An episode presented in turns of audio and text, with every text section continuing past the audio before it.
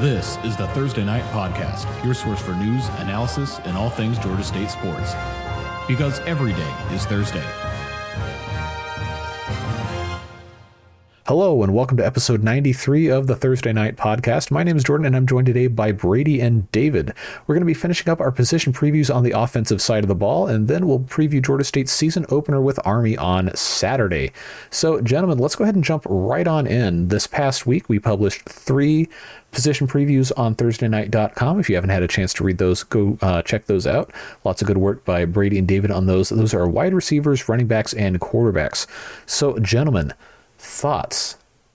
I, I feel a little bit broken recordy that we keep talking about the capability for offensive position groups to be the best in the Sun Belt because you know it seems a little bit of course someone covering Georgia State you know that's what you'd want to say but it's also easy to forget that this has been a record breaking offense for two straight seasons already and a lot of the players are back from 2020 when they put up uh, 33 points a game and so all this to say the wide receiver group for Georgia State's another group that by the end of the year would not surprise if they're putting up some of the better numbers in the conference. We already know all about Cornelius McCoy and Sam Pinckney, who really have shown all conference multiple years now. But it's also an interesting group because there's a lot of guys that are going to get some of the snaps at the third spot or just work in and relieve those two. And there's a lot of options. It's both guys that have come in and redshirted and you know transferred Ja'Kias Cradle, and so just the bottom line is, it's been a group that's been good most of Georgia State's history, even when the teams haven't been good, and that's still true. It's a really good group of wide receivers. Yes, it is, um, and that's I. You know, we could sit here and talk about Sam Pinckney and uh, Cornelius McCoy. I kind of don't really want to because I feel like you know we already know you know who those guys are. But the third wide receiver spot this year to me is going to be very important. Last year, that was kind of where Georgia State didn't really have that, you know, that I guess security blankets. Um, you know, you had obviously Sam Pinckney had you know the phenomenal year that he had, and McCoy, but then there was kind of a rotating group of characters for that third spot. You know, it was led by Terrence Dixon, who, you know, will probably be at least in the early stages of the year, he's going to get the most run there as that third option. But I think that same level of, uh, you know, dynamism was just not there with him as it was with McCoy and, you know, with Pinckney. So if defenses were able to scheme, you know, kind of those two guys, it didn't really leave Quad with a big, you know, a big security blanket for him to throw to. And like, yes, you know, we talked about the tight ends, obviously Roger Carter and Aubrey Painter back. Yes, you know, he's got the running backs who we'll also discuss, you know, but there are certain downs and distances where you're going to need another option as a wide receiver, you know. It's not necessarily going to have to be you know, oh, you need a go route, or oh, you need, you know, you don't necessarily need a check down, but you also need a dependable wide receiver. And I don't know that I am pessimistic about the group because it's probably a little harsh. But the the one thing that I will be watching is is Cradle going to be that guy that steps up this year? You know, is Dixon going to be the guy, and is he going to take a step forward? You know, you mentioned a couple of other guys who have redshirted. Are you know, is anybody going to step up? Because like last year, we saw it with you know, Kadarius Thompson and, you know, Jamari Thrash. They, you know, they didn't have great seasons overall, but I'm sure we could point out a couple of plays in various games where each of them, you know, caught a key pass on third down or caught a key pass at a time where the other guys were covered. Or I know McCoy missed three games last year. And so, you know, that also impacts your depth. So that's, that to me is the interesting conversation with the with the wide receivers, you know, health permitting, we know what Pinckney and McCoy are going to do. It's how this group can elevate themselves outside of those two. That's, you know, that's the important part. Yeah, and on that note, uh, I had the chance to listen to Brad Glenn on Georgia State's Panther Insider podcast this week. Uh, Dave Cohen, voice of the Panthers, interviewed both coordinators. Good listen. Uh, if we can plug other podcasts, I don't know if we're supposed to do that because it's you're supposed to only listen to us, but it was a good listen. And uh, Brad Glenn actually had some interesting notes about the wide receiver group. Uh, the words he used with Jamari Thrash is that he was having a great camp and that he was becoming more of a quote down to down receiver, which is sort of exactly what you were looking for. Is another guy who can be playing every snap, and it's a guy that you can maybe count on to be open on a third down when you need it. Uh, he also said that Cradle, Ja'Khious Cradle, the UCF transfer, and Robert Lewis had great camps, and he said uh, Talik Williams had a good scrimmage when they had played this past Saturday, and so I think that the coaching staff probably is also looking for just another third or and or fourth guy to get in that room to uh, give another option, and so it seems like they think that there's a chance that any of those guys can maybe be the guy who pops and adds another dimension. Then if you've got a three-headed monster with the two heads that we already know with McCoy and Pinckney, I mean that's going to be a tough unit to stop, and that's without talking about the running game, and that's without talking about the two tight ends who we also think are pretty good, and so it's a situation where if there are health issues in the unit with the starters, you know, someone's going to have big shoes to fill. And so there's going to be questions there if that were to come up. But like David said, if Pinckney and McCoy are healthy, we know that they are able to offer all conference level production. And we know that Quad had gotten a real rapport with them, especially as the season went on. And so nothing more we can say about that. That's the expectations; those guys are going to be big contributors. I think I saw McCoy. Uh, he's in the media thing. Did he say that he wanted to have a uh, 10, 1,000, 100 year, something like that? I think it was 1,200. Yeah, he had he had big gotcha. goals. And the the other thing is that you know they were he was asked about personal goals, but they also talked about how it's a selfless room and that they all you know they want to work together everyone's got to run their routes, and sometimes you're not going to get the ball thrown your way, but it still matters you go and run your route every time because as best as you can because you never know it's going to be you, and so yeah, it. I I wonder. I think we can see that. I think that especially if we see the Cornelius McCoy who was finishing the year like in the bowl game, had a really good game. Uh, he was finally healthy again and should be healthy this year, and hope he can stay healthy for a whole season because yeah, I mean, I think that it's possible that you could look at what Sam did, and it was mighty impressive and almost underrate Cornelius McCoy, but he's been the reliable guy since his freshman year here. And so it's easy to forget that he's just as solid as they come. Usually finds his way open on an important down, can burn it downfield. Uh, and so, yeah, definitely not going to under I'm not going to bet against him having a huge year. 1200 is a big number, but I'm certainly not going to bet against it if he's putting his mind to it if he's staying healthy. All right, so let's go ahead and move on to the other side of the equation for the rest of the offense here with running backs and quarterbacks. Kind of blends together with uh, some of what Quad Brown had been doing with his running game. What he had been doing, and I think where overall he could maybe stand to do the most more. And yeah, I I like grouping the running backs, quarterbacks together. Haven't done it for some other groups, but it just kind of all melds as just collective for this offense with what the running backs are going to do and what Quad's able to offer in the running game because you know, I think it's just kind of a given that we've talked about a lot. We think the potential is there for Quad.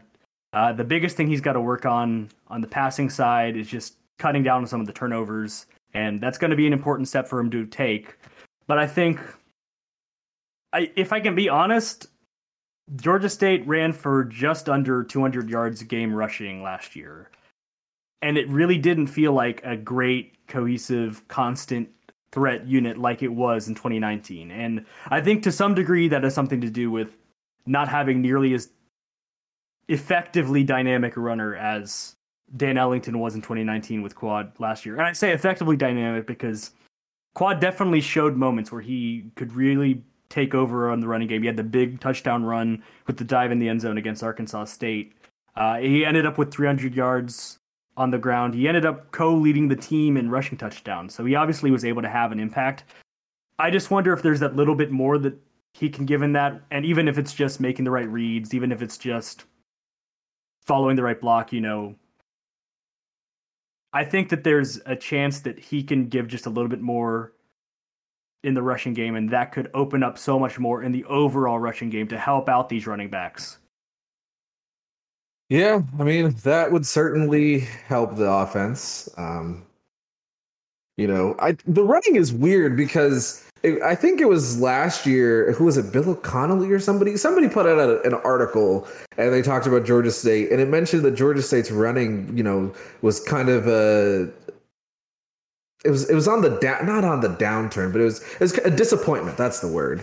And I looked at it and I was like, man, I mean, I watch all the games and it doesn't, you know, it doesn't feel like it. But then you kind of dig into the numbers and you you you look at it and you say, okay, you know, this was a group that was rushing, you know, about 240 yards per game in 2019. Obviously, that was a record-setting year. And then you looked at it last year and in less games, but in you know a comparable amount of touches, you know, they weren't as effective. And I I couldn't tell if that was just because they the team as a whole was worse at getting those, you know, those bigger runs, which, you know, Dan was noted for getting a lot of those chunk plays, or it was just a, you know, a a team by committee thing where they just had a whole bunch of guys rotate in and out. And you know i never really found an answer to that question but it'll be really important for them to kind of get back to that level that they were at because it just you know, it, it, keeps them on the field longer. It keeps the possession in their half, and you know that that's that's all you want to see when you are an offense that's moving, and it helps your put take a lot of pressure off of your young quarterback.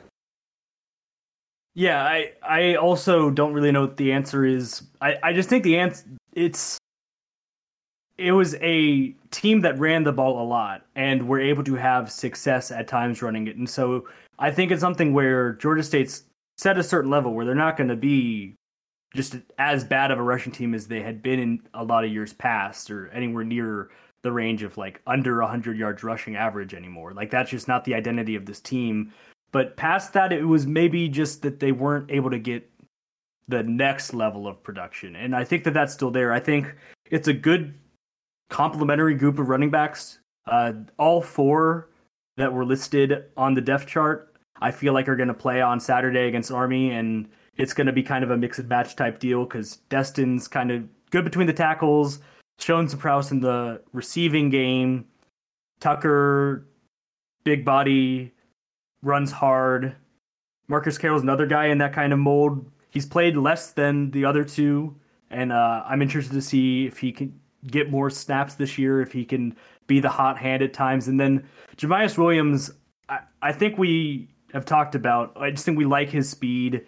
There were times last year where he was the guy who was finding the hole and hitting that burst and getting those 20 yard games when maybe the, the rushing game was a little bit stagnant. And the other bottom line is just ball control's got to be there. There were too many times where, especially Destin Coates, was struggling with fumbling the ball um, at inopportune times. And even just starting with this game that we're going to talk about with Army, more than two turnovers this Saturday is going to be a problem for Georgia State to overcome just for how few possessions there's going to be. And it's just something where a team that prides itself on running the ball, like Georgia State prides itself on running the ball, has got to have sure hands and not be putting it on the turf so much.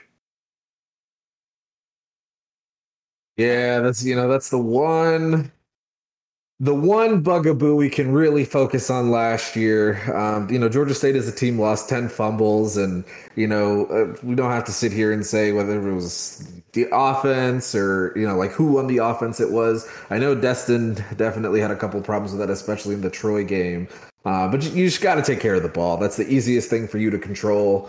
Um, and, you know, that's obviously guys work on that in practice. You know that's the first thing that coaches always want to talk about is you know ball control and ball security. And you know it's just definitely something that needs to be cleaned up next year.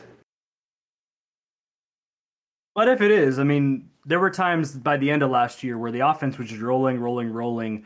And the only thing that was stopping them was an interception that ended a drive or a fumble that ended a drive.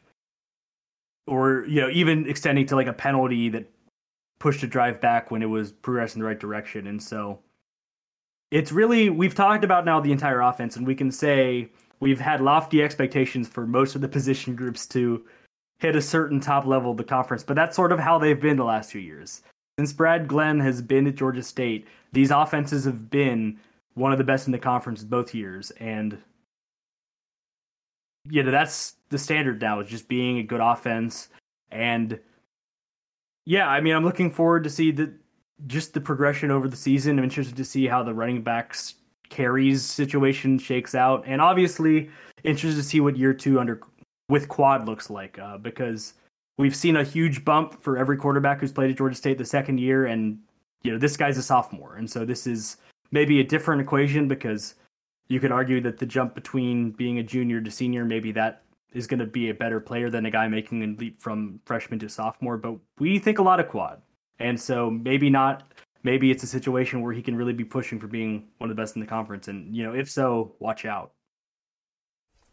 All right, so now let's talk a little bit about the Army game, game one. But before we get there, we did find out that the 2021 captains have been announced after being voted on by the team.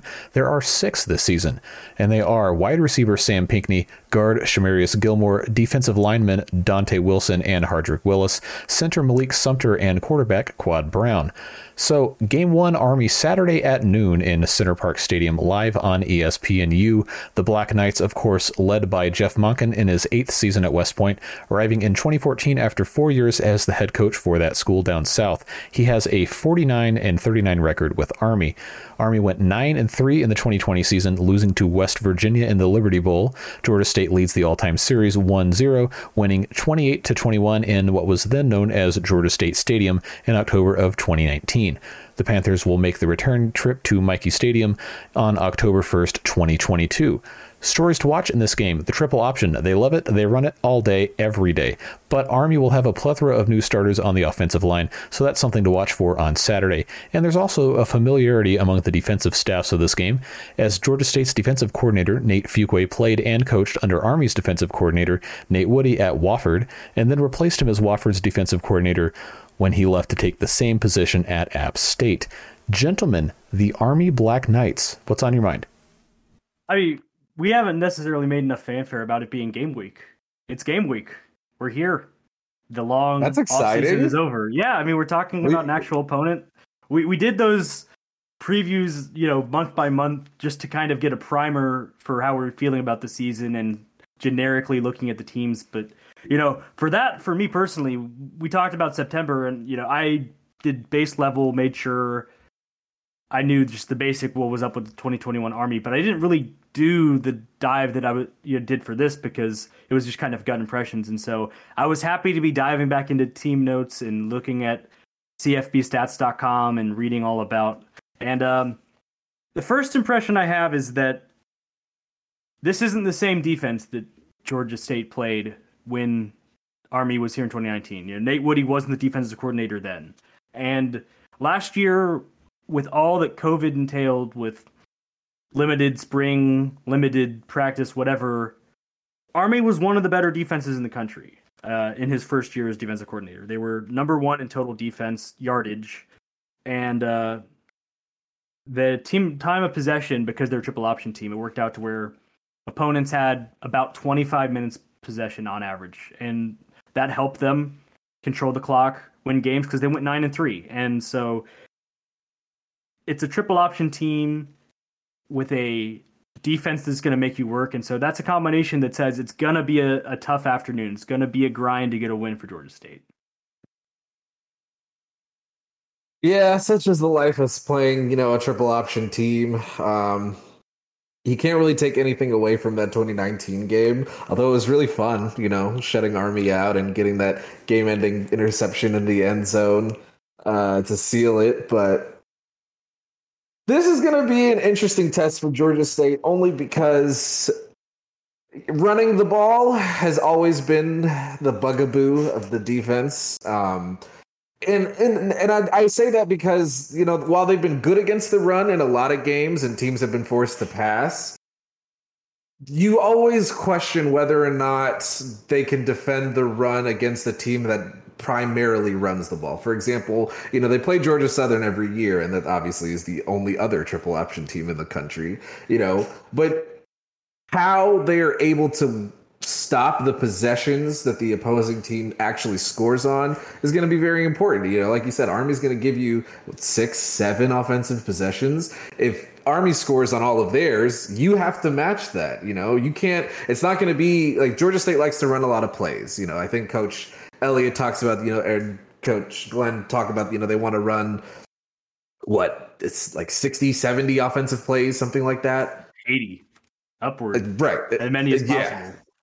Uh, Right, exactly. That's not going to be the case with this Army game. You know, you're going to have to be incredibly efficient with the, what, 40, 50 plays that you get to run, you know? And so not every single pass needs to turn into a touchdown. Not every single run needs to turn into a touchdown. But you better be dang sure that you're getting into those manageable yards and distances uh down in distances you know as the game goes on because if you scored two quick touchdowns early in the first quarter that might be your only opportunity to score in the game and you better hope your defense is on it so Yeah, uh, just running some numbers on that. Last year, Army opponents averaged 55 plays a game.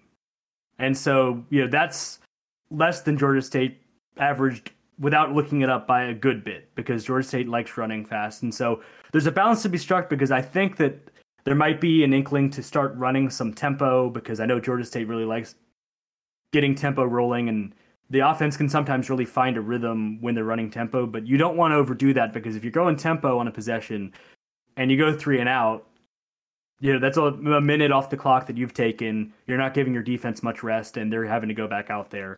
Um, I'm, you know, bullish on you know, Georgia State's run defense this past year was great. Uh, and a lot of the same guys are back. And like Jordan highlighted in the stories to watch, it's, it's a, it's not an inexperienced Army offensive line because a lot of the guys that are going to be the starters were in the depth chart. I think something like five of the guys who hadn't been starters had still started a game, at least one for Army on the offensive line. And so it's not an inexperienced group, but it's not a group that's played together like the Georgia State offensive lines played together. And so the chemistry, it might be early days and you might be able to impose a little bit on them and return the favor with some of the smash mouth. And you know that's what they're going to want to do. The Georgia State front seven played tough this past year. A lot of the guys back. I, I think that that is that is always the matchup to watch when you're talking about a, a option team. It's just the trenches, but I'm looking at it more from can Georgia State's front seven be the dynamic unit between the two? It's not so much about Army for me. I, you know, I think that they're going to be able to get some yards. I, I think at the end of the day, if they're not north of 200 something yards, just for the sheer fact that they're running it so much, I'd be a little surprised. But can Georgia State's front be the one that wins more battles than it loses? Because if so, Army might stay on the field less than they want to. Georgia State may be able to get their offense back out there, and that's where you can steal some points. Yeah, and you know you can also steal some possessions.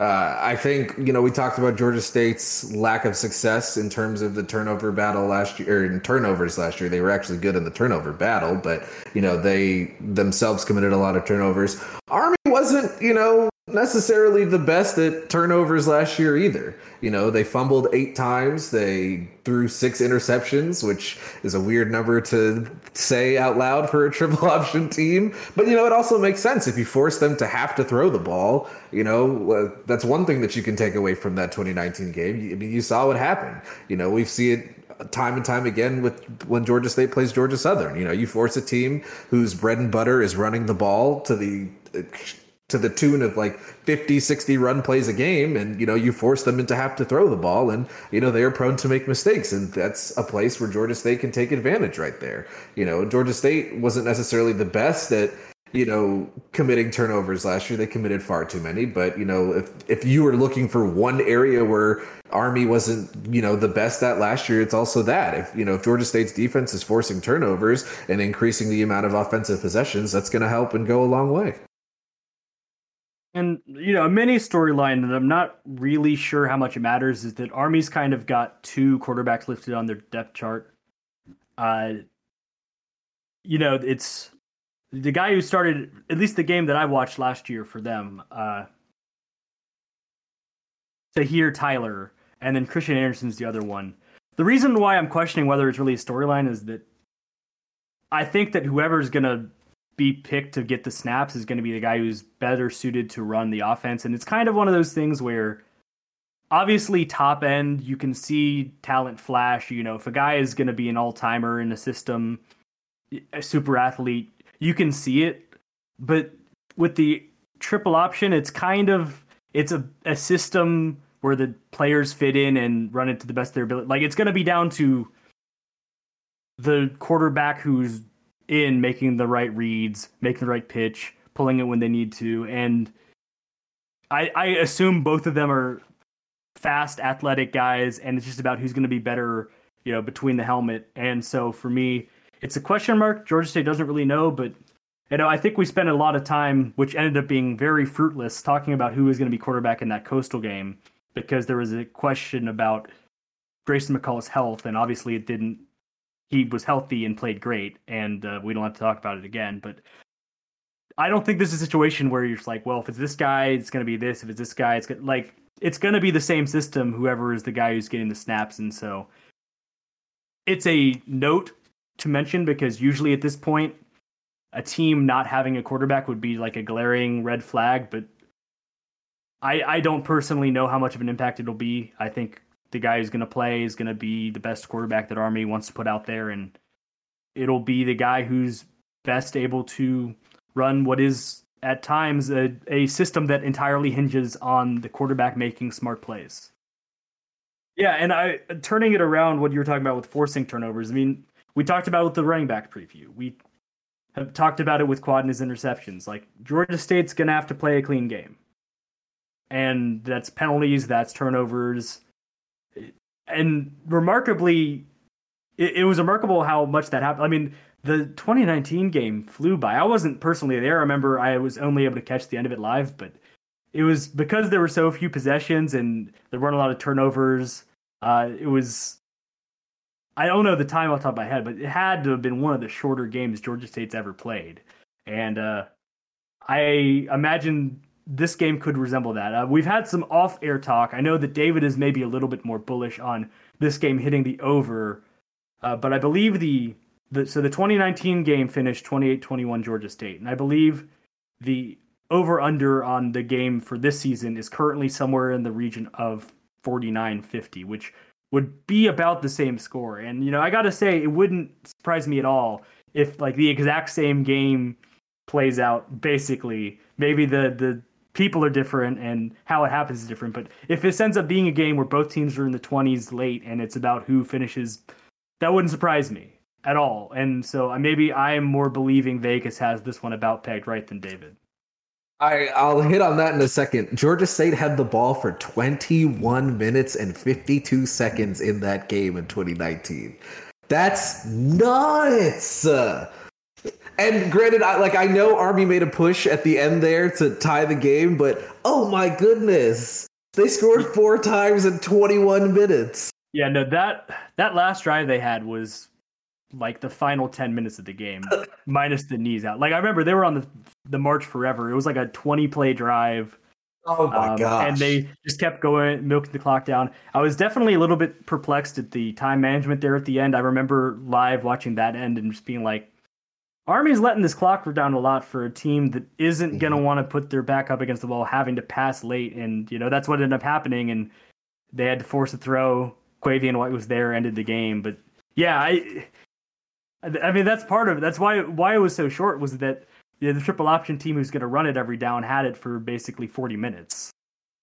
Please, I hope there's no repeat of that, you know. And I mean, like Georgia State ran the ball really well, you know. I'm sure that they, you know, when they had they weren't exactly speeding through the game, but oh my goodness, you know, you're definitely going to want to get closer to 25, 26 minutes uh in this game as, as a minimum, as a floor.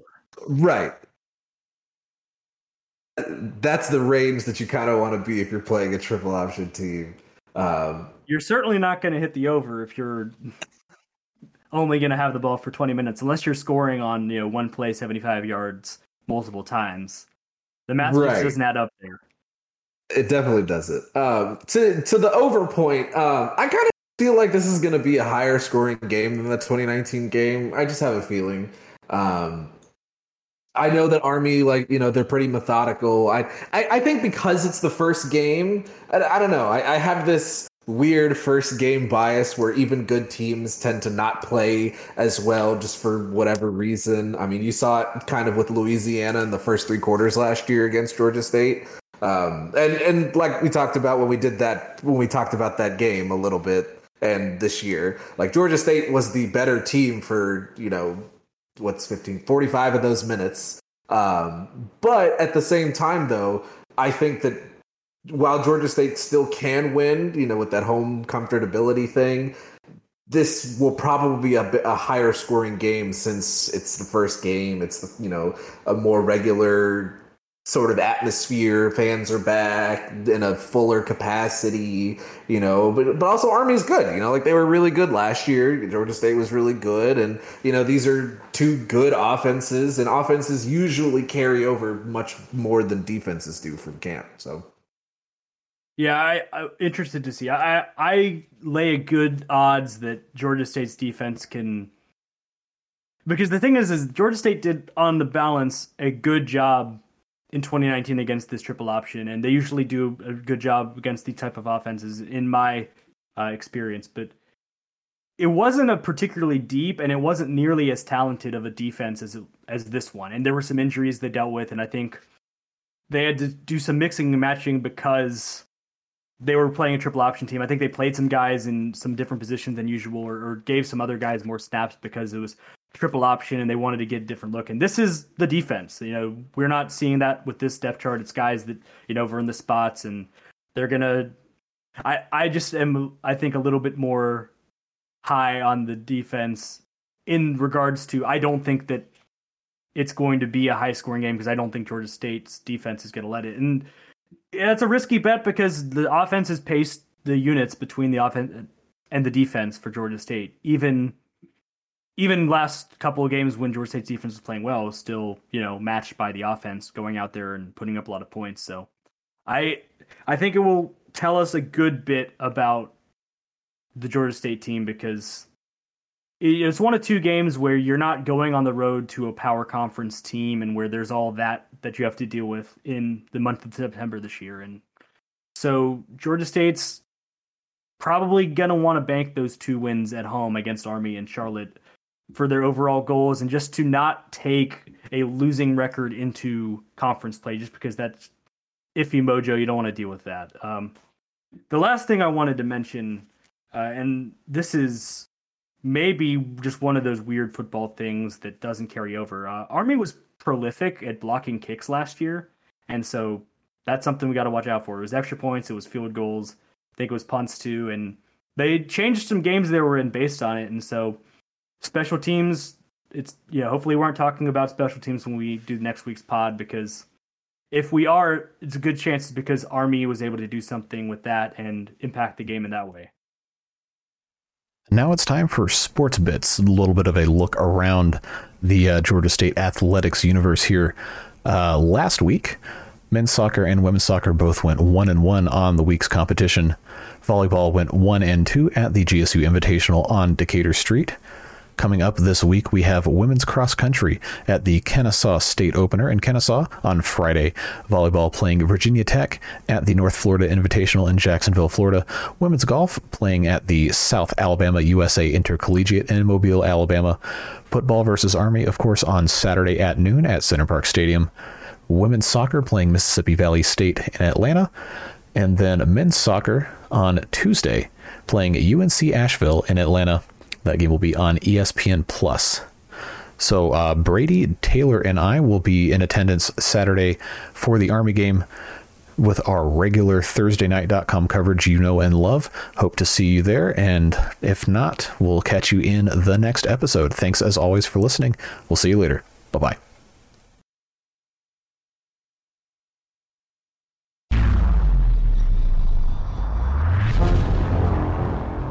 Thursday Night Podcast is a production of ThursdayNight.com, the independent source of choice for all things Georgia State sports. This podcast and all included sounds are exclusive property of and copyright 2019 Jordan Crawford Enterprises LLC on behalf of ThursdayNight.com unless otherwise specified. The podcast is produced by Programming Director Brady Weiler and Technical Director Jordan Crawford with assistance from co hosts Taylor Dinan and David Salmon. You can find the podcast on SoundCloud as well as podcast aggregators like Spotify, Google Play, and Apple Podcast. To submit questions and comments or to request information on advertising and corporate partnerships, contact the show on Twitter, Facebook, and Instagram as at Thursday Night or via email at thursdaynight at gmail.com.